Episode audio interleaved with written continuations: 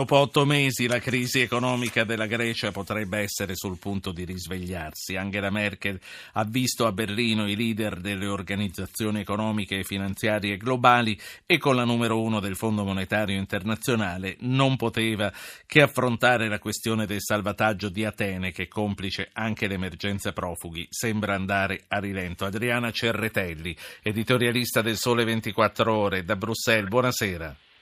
Buonasera. E bentornata. Buonasera, sì. E bentornata. Quali, quali, sono gli scenari che si aprono ora? Tra l'altro, proprio in questo momento vedo al TG1 la faccia di Christine Lagarde che esce da questa, da questa conferenza.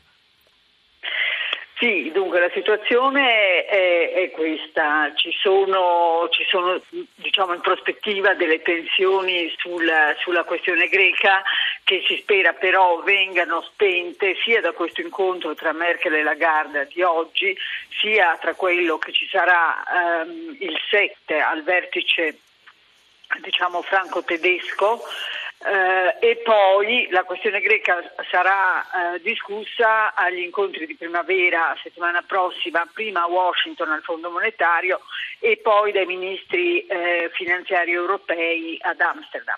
Quindi diciamo eh, ri, ri, ricomincia l'attività sulla Grecia nella speranza appunto di chiudere. Qual è, qual è, in sostanza il problema? Il problema è il famoso terzo salvataggio della Grecia che fu concordato nell'estate scorsa quando la Grecia era sul, diciamo, sull'orlo dell'abisso e sull'orlo di Grexit. E, eh, però c'è un contrasto di fondo su come eh, diciamo, affrontare il terzo salvataggio. Il Fondo monetario allora disse che non avrebbe partecipato se non ci fosse stata una riduzione del debito greco, in quanto ritenuto insostenibile vista la situazione economica generale del Paese. E siamo in fondo ancora lì, nel senso che eh, ci sono state delle fughe di notizie su una teleconferenza che c'è stata a metà marzo con il Fondo monetario proprio sulla Grecia, durante la che, quale... Che non lasciavano sperare molto. Esatto, da una parte c'era il problema di dire che la Grecia non si muove mai finché non è sull'orlo dell'abisso e dunque rischierà il default prima di fare la riforma delle pensioni dall'altra sempre gli esperti del Fondo monetario dicevano che la Germania si deve decidere se vuole che noi restiamo dentro al pool dei creditori deve però arrendersi alla riduzione del debito, cosa che la Germania rifiuta sempre, ma al tempo stesso la stessa Germania vuole che il Fondo monetario resti della partita e quindi diciamo è un dilemma se, sì. se si vuole a tre tra Germania, Grecia e Fondo monetario si spera, io credo che come fu scongiurata Grexit non posso immaginare che questa volta eh, diciamo, si eh, affonderà in una crisi devastante come quella del luglio scorso. Certo. Io credo che alla fine si troverà un modo di ridurre il debito, non naturalmente come ai suoi tempi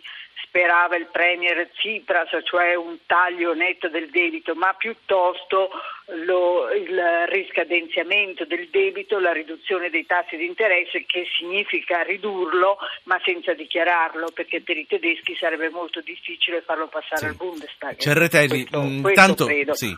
Fammi ricordare agli ascoltatori che per dire la loro sulla Grecia non devono che mandare un messaggio al 335 699 2949 subito. Per quanto riguarda le cose che dicevi, le, le conferme sono arrivate proprio nei, nei, minuti scorsi dalla conferenza stampa. Merkel ha detto che eh, la Germania vuole che eh, il Fondo Monetario Internazionale continui a partecipare al programma e Lagarde dice noi siamo impegnati sulla Grecia, siamo risoluti a dare il nostro contributo e a continuare ad aiutare, ma ci devono essere le riforme su basi solide certo. per poter raggiungere la sostenibilità. A che punto siamo con le riforme della Grecia? Ma sulla riforma della Grecia, la Grecia va avanti, va avanti a rilento, ma il problema grosso è la riforma delle pensioni e su quello naturalmente le tensioni nel Paese, come si può immaginare, sono altissime perché eh, il Paese è stato a lungo in recessione, sta tentando di crescere un pochino, ma il reddito delle persone è stato falcidiato senza pietà, diciamo, negli anni duri eh, della, degli aiuti europei e delle condizioni draconiane che sono state imposte al Paese. E quindi, insomma, sulla riforma delle pensioni ovviamente anche Tsipras temporeggia perché sa che eh, ci può essere anche il destino del suo governo di mezzo però sa anche che le riforme vanno fatte, quindi probabilmente cercherà una drammatizzazione per poterle vendere meglio al Paese e probabilmente io credo che alla fine, siccome in fondo il gioco sarà quello di calibrare la riforma delle pensioni con la riduzione del debito, allora più morbida sarà la riforma delle pensioni, più alto sarà il taglio del debito. Questa è un po' la posizione del Fondo monetario. Naturalmente la Germania è disposta a far fare una, una, dire, una riforma meno dura, ma non vuole che venga alzata, cioè venga aumentata la riduzione del debito ed è per questo che io credo che alla fine si troverà quell'escamotage, cioè di eh, ridurre il debito senza dichiararlo, come attraverso il, tasso, il, taglio dei tassi di interesse e l'allungamento delle scadenze. Sì. Senti, e poi... Eh... fatto annullerà la, il carico, l'onere sulla, sulla sulla Grecia perché il problema è il ripagamento delle scadenze naturalmente. E il Fondo monetario non si può impegnare diciamo, di fronte ai suoi azionisti in un nuovo salvataggio che non sia su basi solide, cioè difendibile di, davanti agli azionisti, che non sono europei, sono di tutto il certo. mondo. Quindi, Stavo cioè... dicendo, e poi tra uh, lo psicodramma degli inizi di luglio scorso e oggi in Grecia c'è stato il grande imprevisto che eh, penso non si aspettassero in queste dimensioni nemmeno loro dell'emergenza migranti. Quanto può eh, cambiare gli equilibri? Quanto può cambiare gli stati d'animo anche in chi dovrà aiutare o fare delle concessioni ad Atene? Ma io credo che certamente eh, aiuterà in qualche modo, tant'è vero che diciamo, di aiuti alla Grecia se ne sono stati mandati, ma soprattutto questo accordo con la Turchia che dovrebbe alleggerire il fardello. Il problema vero è di capire se questo accordo con la Turchia tiene o non tiene, ma tiene soprattutto sul piano legale. Oggi c'è stata una, una eh, sentenza della Corte di giustizia europea su un argomento collaterale che è il eh, mandato europeo di estradizione. La Corte dice che non si può estradare nessuno verso un paese che non gli garantisca un trattamento diciamo, ineccepibile dal punto di vista appunto, del rispetto dei diritti umani.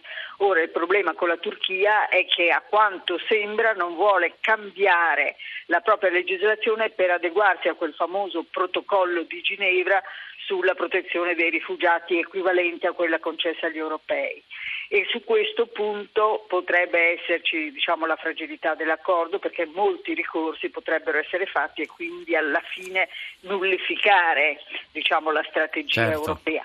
Però vediamo, vediamo diciamo, i rimpatri sono cominciati, i siriani che sono in Turchia legalmente hanno cominciato a essere eh, dirottati su tre paesi europei, quindi insomma Germania, Finlandia, Olanda, quindi qualcosa si muove, speriamo che possa continuare a muoversi. Ecco, mm, c'è un ascoltatore che vorrei fare parlare prima di chiudere questa intervista, chiama da Torino, è Giovanni, buonasera Giovanni.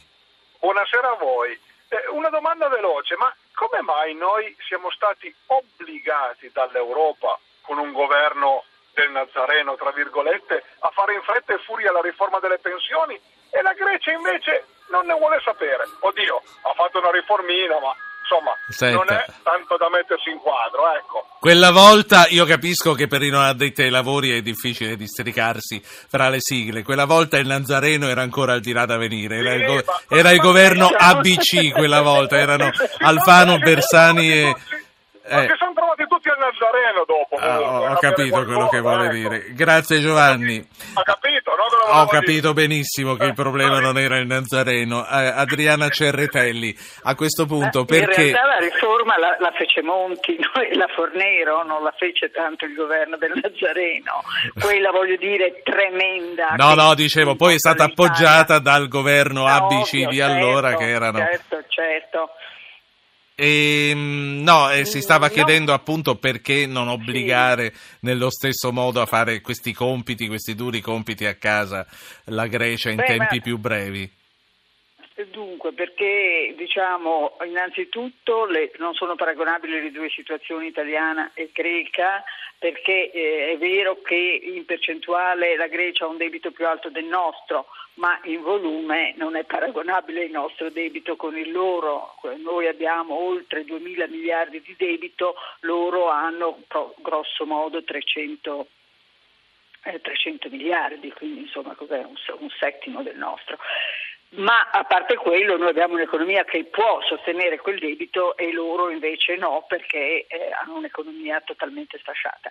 Ma a parte quello, diciamo, il, ehm, il motivo è anche un altro, nel senso che noi facemmo quella riforma per diciamo, ripristinare la sostenibilità del nostro debito che esisteva il, nel caso della Grecia il loro debito, seppur molto più basso, non è sostenibile perché l'economia dietro non sta insieme. Però il Paese ha già subito tali e tante riforme e soprattutto rigore, abbassamento del tenore di vita, impoverimento generalizzato, che c'è anche una sostenibilità sociale e politica delle riforme. In quel caso la sì. Grecia quasi tutti ritengono che più di tanto non possa, cioè abbia bisogno di gradualità, non diciamo di un grande certo. eh, colpo immediato perché altrimenti il paese si ribella no? e quindi eh, è un po' quello CRT. cercare politicamente di rendere accettabile tutto qui, ciò. Qui ci fermiamo, ti ringrazio per questo commento a caldo sul vertice di Berlino di oggi che ha riguardato anche e non solo la Grecia, Adriana Cerretelli, editorialista economico del Sole 24 Ore da Bruxelles. Grazie Cerretelli. Buonasera, ah, grazie a voi.